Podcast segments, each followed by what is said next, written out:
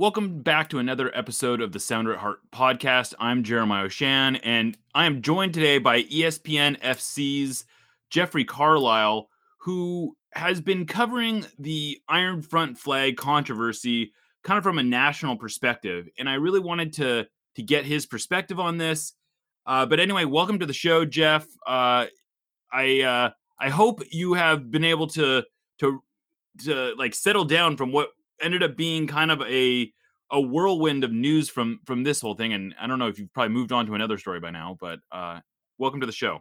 Yeah, thanks very much, Jeremiah. I appreciate it. Uh, yeah, I mean, it does seem to be kind of over, at, at least for the moment. Um, but certainly, it'll be interesting to see how the league works with uh, the supporters groups involved going forward. I mean, it, it's you know, I, I think when I was like wrapping up my coverage of it, I was careful to say that the, the, the supporters groups got most of what they wanted. I, I think it still remains to be seen if they're going to get everything. But um, right, certainly, I think it's great that the two sides are talking and and I think exchanging their their views on on on how this all went down and um, you know, I think as I said in one of the pieces, you know, the two sides talking is better than them not talking, and so right. Uh, you know, I think everyone's hopeful that you know a mutually agreeable solution will be able to be found going forward.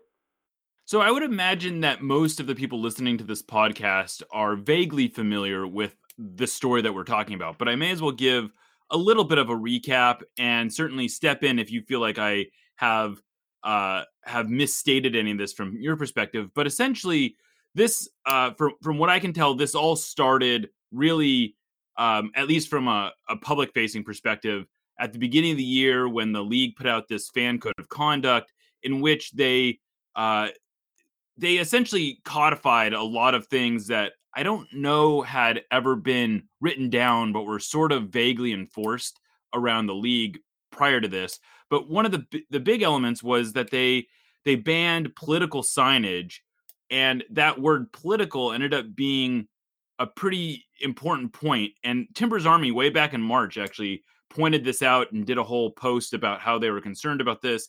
And in relation to, because at the time they were told that this Iron Front flag that they had been flying was no longer going to be allowed. And then from my perspective, it kind of went away until this game in Seattle uh, back in August, where both the Sounders and and Timbers fans had these Iron Front flags, and then that kind of started this whole new discussion about it.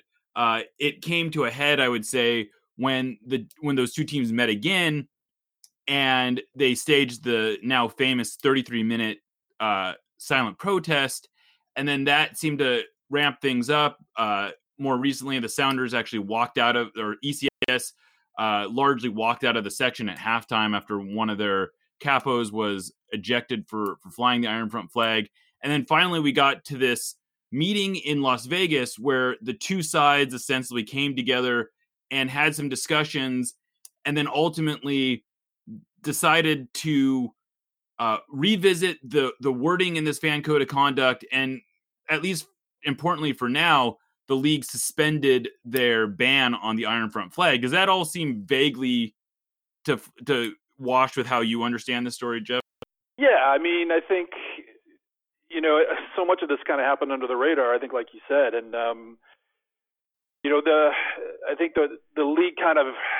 I mean, I call it a, a solution a solution in search of a problem. I mean, I, I don't think a lot of people really knew what the Iron Front flag was, or certainly what it meant to the the supporters groups involved. And um, you know, I think you know, certainly I think the, the, the fan bases in Seattle and Portland um, are, are oftentimes at, the forefront of kind of pushing the envelope in terms of supporter culture, and, and certainly that's not to to downplay or or denigrate any of the other fan bases. I mean, obviously, you know, Toronto's got a rabid fan base. and You know, DC United. I mean, I, I could I could go on and on, but um, you know, certainly I think this all got national attention. You know, during that game in Portland when you know the two sets of fan bases who are usually you know at each other's throats. You know, uh, you know, uh, not literally, of course, but um, you know, usually uh, there's a lot of good banter going back and forth. But, you know, but they did kind of join forces on this occasion to to try to get their point across. And um, I do think the league,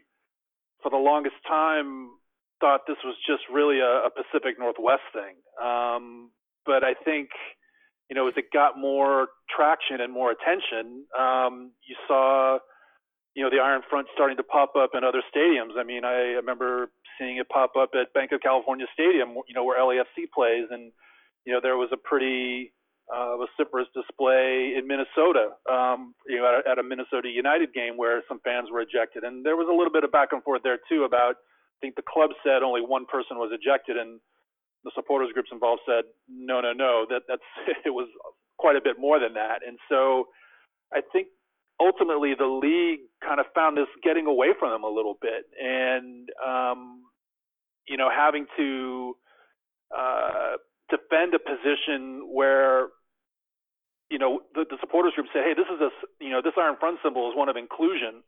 Um, it's, it's anti-fascist, anti-racist. Everybody's welcome.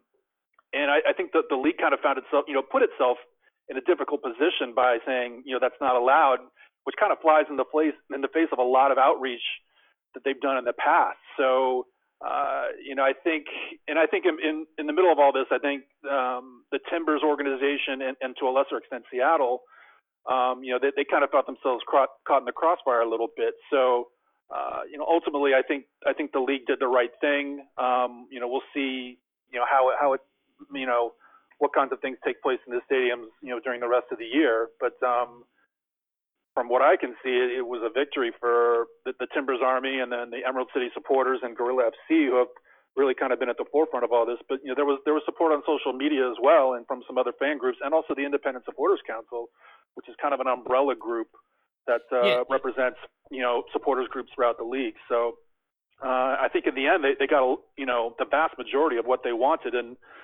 you know we'll see uh, what transpires going forward. You know, it was interesting when Timbers Army kind of first listed, for for lack of a better term, like their list of demands on what they were looking for. I was actually, it struck me as like as much as I was on their side, I felt like it was maybe shooting for the moon to get like all these things ticked off. And but in the end, like the three things they wanted were the ban on the flag to be removed, the word political to be removed, and for the league to bring in what they said was an international group of experts to kind of help them walk through revi- revising the the uh, fan code of conduct. And while they didn't get like literally exactly all three of those things, essentially all three of those boxes seem likely to be ticked when this is at least for the time being and who knows where it ends up going into next year but i'm i'm just curious so when you like was was the game in portland the first that you knew about this or did you get the sense that this was like even from as someone who isn't like embedded in the local media here did you know of this going on and at, like at what point did the light bulb go on to you that said oh this might actually be a really big story you know, I think it was in kind of in the run up to that game because certainly, I mean, I, believe me, I, I can't take all the credit for for covering this. I mean,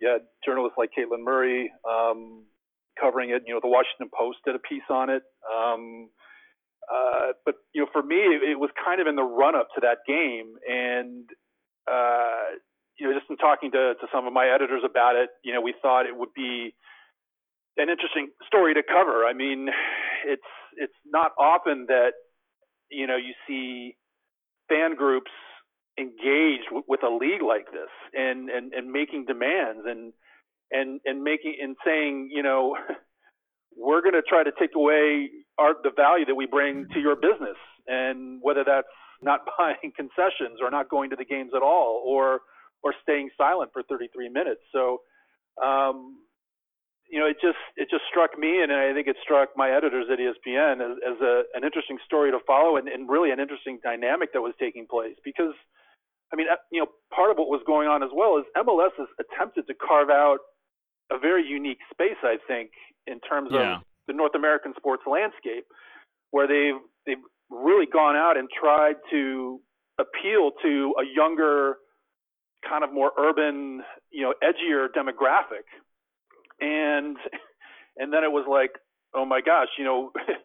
you know, it's almost like they didn't think of all the things that kind of come with that. Right. And so, you know, you know, there's there's a level a level of political activism that I think takes place within these fan groups, and um, so all of that I think made for an interesting story and and, and definitely a, a worthwhile story. Um, you know, and you bring in the, the political climate that, such as it is in this country right now. So, um, so yeah, I think yeah, all of those things kind of came together to make it an interesting story. And and I'll say quite clearly, it's not a long trip for me. I mean, I live in the San Francisco Bay Area, so um, you know, it was it was a, an easy flight up, and uh, you know, I was able to initially spend a couple days in Portland. I was at that game where the silent protest took place, and uh, you know, once the article did come out, and it, it took a while. you know, there was a lot of back and forth in terms of the editing. Um, but then, you know, when the when the three fans got suspended, that kind of cranked everything up again. It kind of because I, I do think the story was was starting to fade a little bit.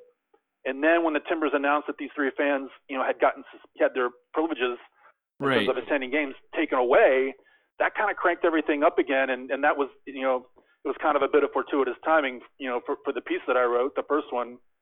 And um, then it, everything kind of got put front and center again, and it, it just kind of took off from there.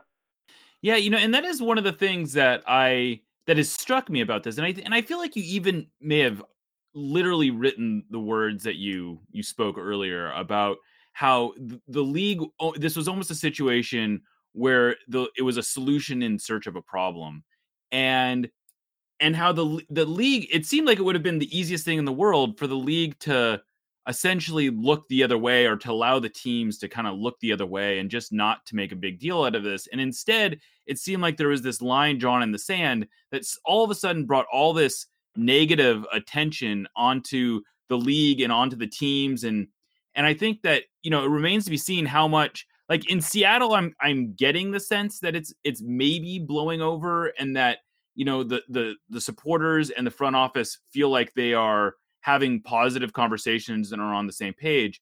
But from a distance, I, I wonder if if some of the other relationships aren't going to be quite as easily repaired, in part because there was some kind of heavy-handed uh, punishments handed down in this. And even though we're hearing now that a lot of these punishments are being rescinded, any fines that were issued were supposedly rescinded. Um, but it's kind of one of those things like you can't unring the bell. And and I I I wonder if, from your perspective, if everyone seemed to be caught flat footed by this, or it just was a, a, matter of misplaying their hand.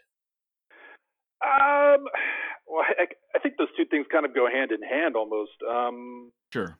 You know, I do think, I, I think the league, just just in talking to, to various people, I, I think,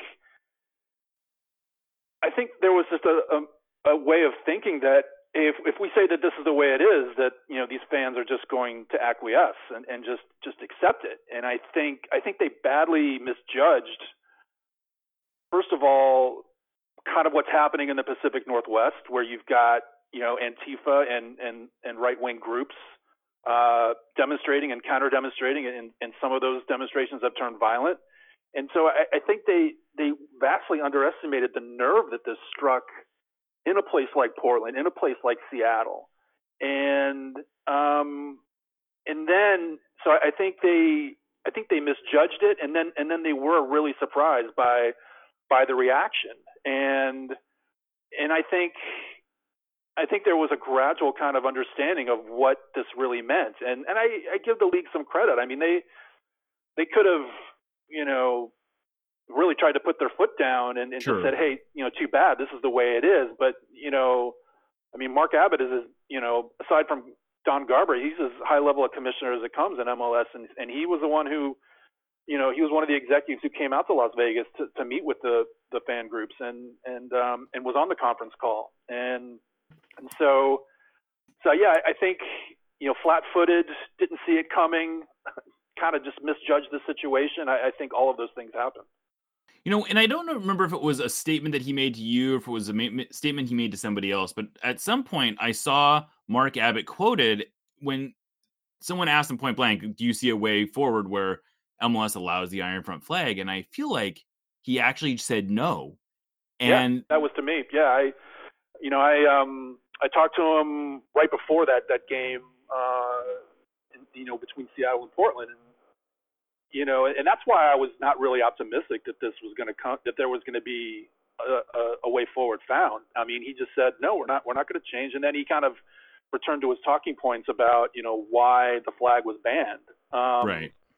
And so yeah, I was he, he was he was pretty blunt about it. But I, I I will say that that was you know when you kind of look at the arc of of how this all went down. I mean that was still relatively early in the process. Yeah. I mean I can remember you know some executives telling me before that Seattle Portland game, ah the rest of the fans aren't going to go along with this.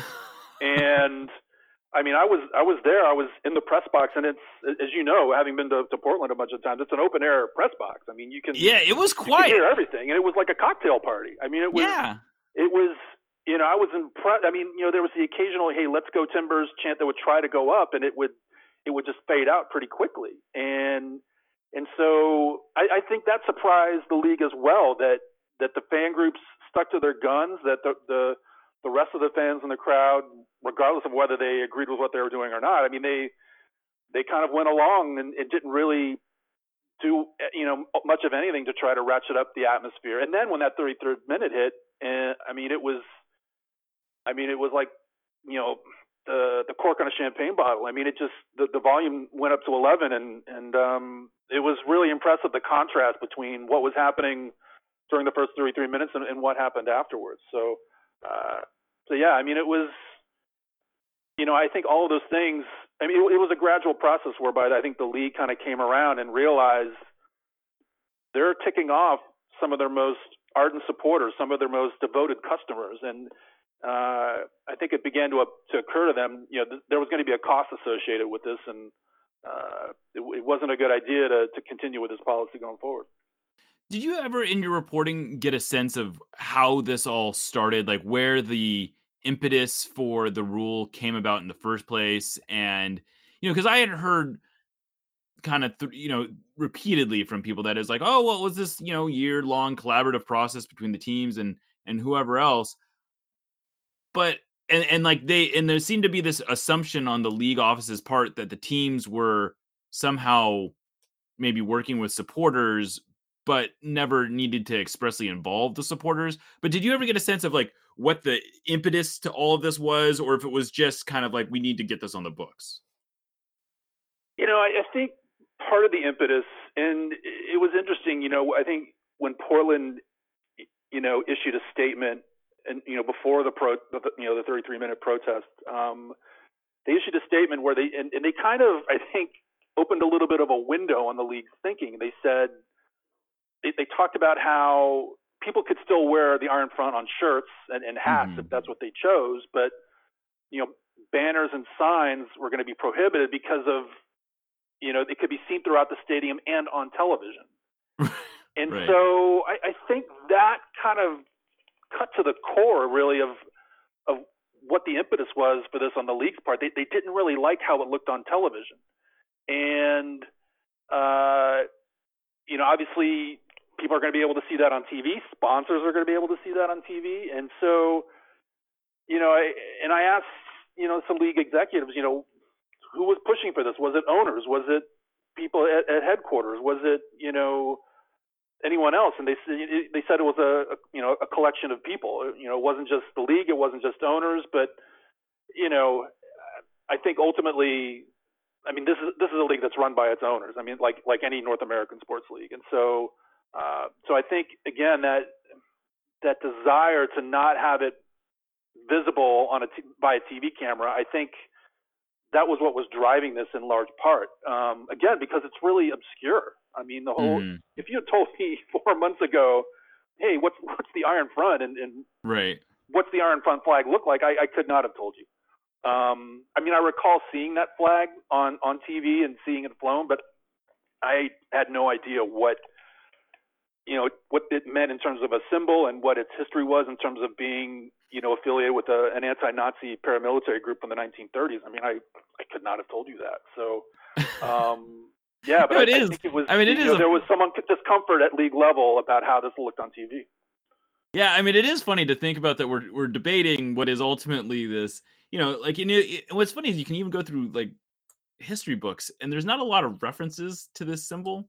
Now, right. I, and and like and I've tried to personally read up on it and it's and it is kind of a complicated history. I think the more recent history is is more straightforward in that it's where like where you see it and what you see it associated with. But it is an interesting thing that you know we're we're kind of debating this um, nearly hundred year old symbol uh, as to what it means and and whatnot. Um, but did you get did you get much of a sense that you know after the third there was this meeting at in Vegas after the Leagues Cup, the Leagues Cup, and uh, and the, and the two groups came together, and I know afterwards.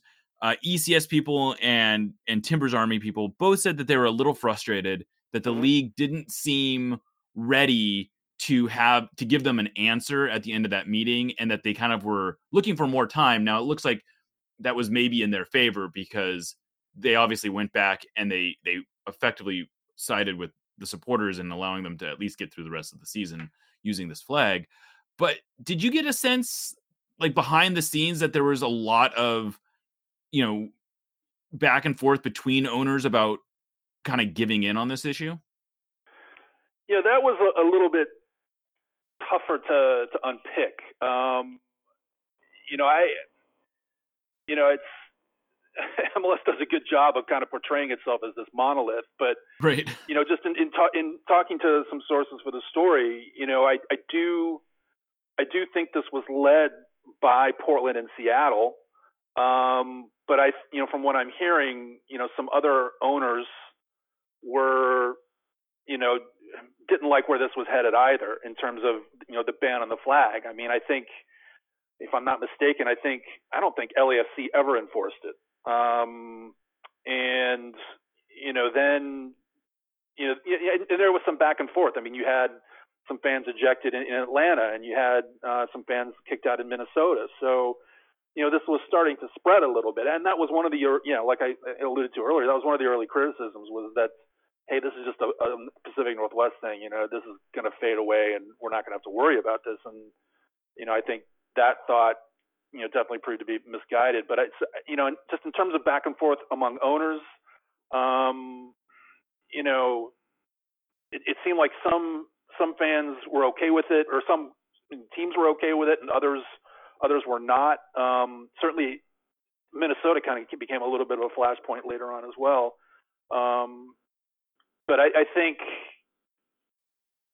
you know, so much of the way the league markets itself, you know, kind of getting back to this point, is showing the crowd shot, showing the flag, showing mm-hmm. the smoke, and you know, I, I think they suspected that that might be lost. And let's let's face it, that's one of the things that makes MLS unique in in North America at least.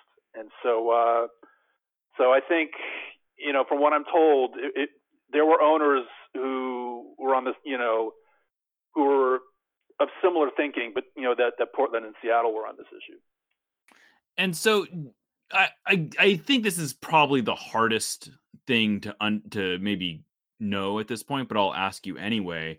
Do you have a sense of of where this is all heading? Does it feel like it's it's just kicking the can on what is ultimately going to we're going to end up back where we started, or does this feel like it is maybe heading towards someplace where we have a more you know a, a policy that is both clear and yet supporters are at least willing to accept? Um, that's a good question. Um, I think certainly it seems like it's headed towards um, allowing the symbol to be displayed. Um, I think there is going to be need to be more clarity. I think that was that was a big problem as well. Um, you know, just in talking to some of the the ECS folks, you know, Tom Biro and and uh, Sean Wheeler, you know, part of their frustration was it, it didn't seem there didn't seem to be any consistency in enforcement. You know, it, it um, at the Portland Seattle game in Portland, um, you know, they were they were told to take down flags that were seemingly allowable. Um, you know, the the anti-fascist, anti-racist, always Seattle flag, which from you know every conversation that I had with an MLS executive about this is allowed. That was not allowed um, at, at uh, Dignity Health Sports Park when when Seattle played the Galaxy, and so that was it was just it, it wasn't clear, it was vague, and that was causing problems as well. So you hope going forward that you know there's just going to be more clarity on on what's allowed and what isn't, and then we'll we'll, we'll see where that you know where that process leads to. Um, but uh, you know, certainly, I, I do think there were that the league and the supporters are headed to a point where uh, this symbol is allowed, and that there, there's more clarity on what can be shown and what can't. Well, I, I really appreciate you you weighing in on this. And I think that one of the things that I've been amazed by, like even as someone who covers the league and the Sounders, I am kind of constantly amazed that this is even a conversation, like a thing that we're that's happening. That the league is like, can you imagine in any other league in North America, the the league office meeting with a group of fans over some sort of policy? It is like in some ways it's very progressive, but in other ways it speaks to where MLS is and, and how it's different.